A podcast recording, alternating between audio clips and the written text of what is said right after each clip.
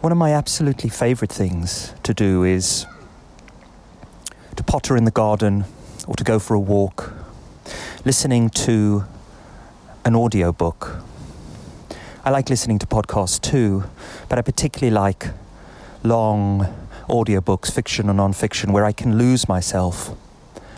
It seems that I'm listening much more these days than reading in that way, although I used to read in that way. before the internet and before my phone. Um, that seems to have changed things. And it's a very different feeling, that kind of deep reading or deep listening or deep watching. I'm thinking here about watching a film as opposed to, say, watching, I don't know, a standalone episode of a, of a series or a, something like that it's very different, a very deep, settling, calming experience, a meditative experience. Um, maybe more than a glimmer. It makes me think of that those few lines from Keats in Ode to a Nightingale when he goes, Oh, for a draught of vintage that hath been cooled a long age in the deep delved earth, tasting of flora and country green dance and Provençal song and sunburnt mirth. Oh, for a beaker full of the warm south, full of the true, the blushful hippocrene, with beaded bubbles winking at the brim, and purple stained mouths, that I might drink and leave the world unseen, and with thee fade away into the forest dim. And it reminds me of a little exchange that I heard recently between the journalist, the writer Ezra Klein, and Nicholas Carr, who wrote a book called The Shallows about how the internet and how social media and these kinds of things are affecting the way we think, the way we read, the way we inhabit the world, the way we inhabit our bodies. I'd like to play you a little piece of that. So I want to hold on a term you just used, deep reading, and then you followed it up with deep thinking. And something that I guess I brought to the book, but related to why I responded to it so strongly, was this experience of occasionally when I'm reading, and it's usually if I'm reading with a, like a certain amount of wakefulness and a long time, happens all the time for me on planes back when I used to be able to go on airplanes, but will happen sometimes here at home.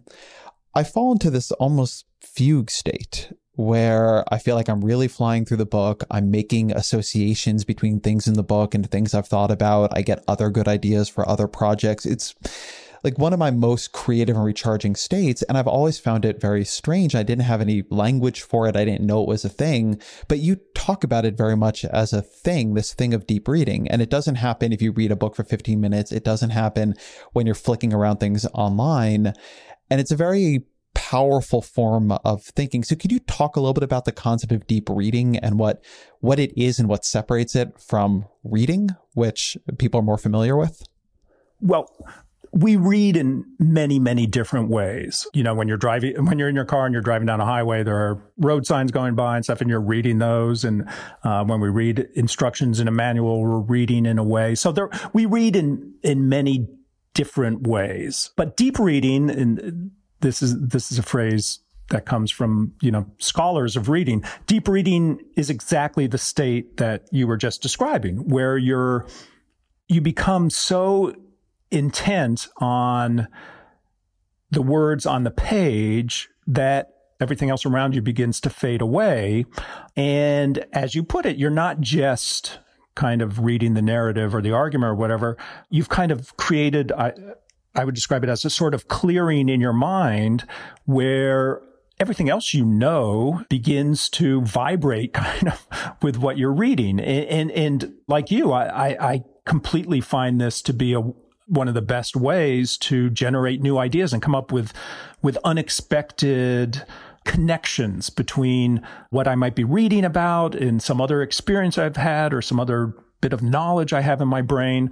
And so that's that's kind of the state of deep reading when when and it's all about concentration and attention and shutting off everything else that might be going on around you uh, so you so kind of your full attentive capacity your full mind can be dedicated to the work you're reading.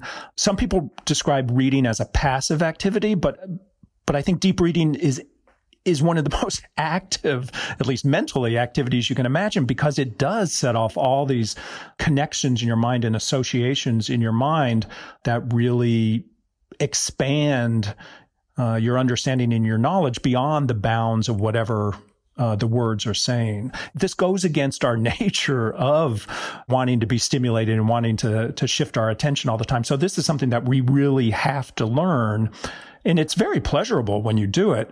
But what's what scares me, and this is from my own personal experience, but also just in society in general, I think we're devaluing deep reading as we come to perform it less and less often.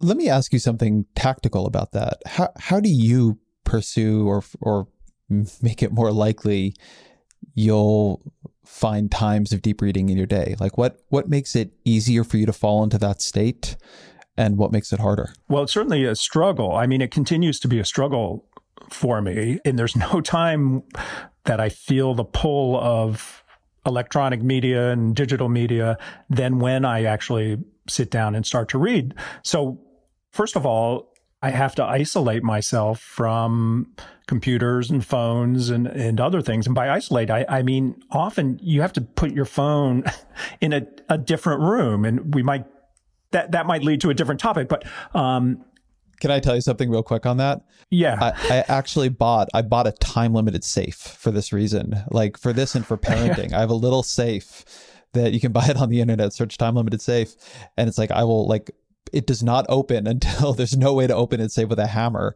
until the time limit is over and it's exactly for this because i feel like in parenting and, and, and then in reading often to, when I'm trying to fall into these states where I'm just there and present in this process, which can be a little hard.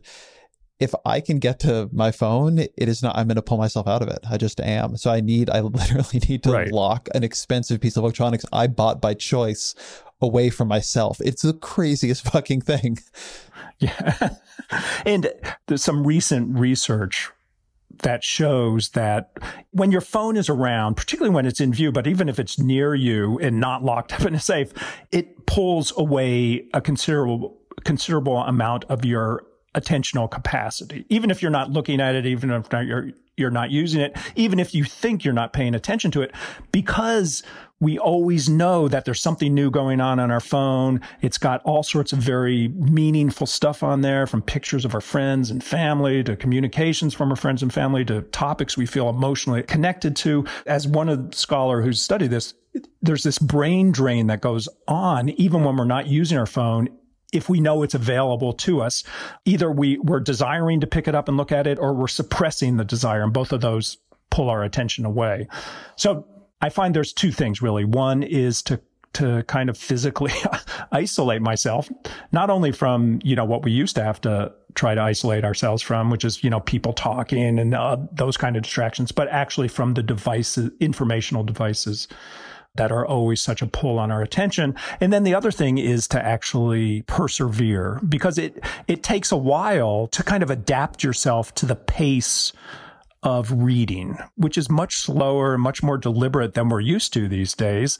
And I, I find it when you stick with it, then you know you get you can start to get lost again in the pages of a good book but it takes time and it takes more and more these days it, it takes creating a situation in which you're shielded from the distractions we've always had but are now much more prevalent than than ever in the past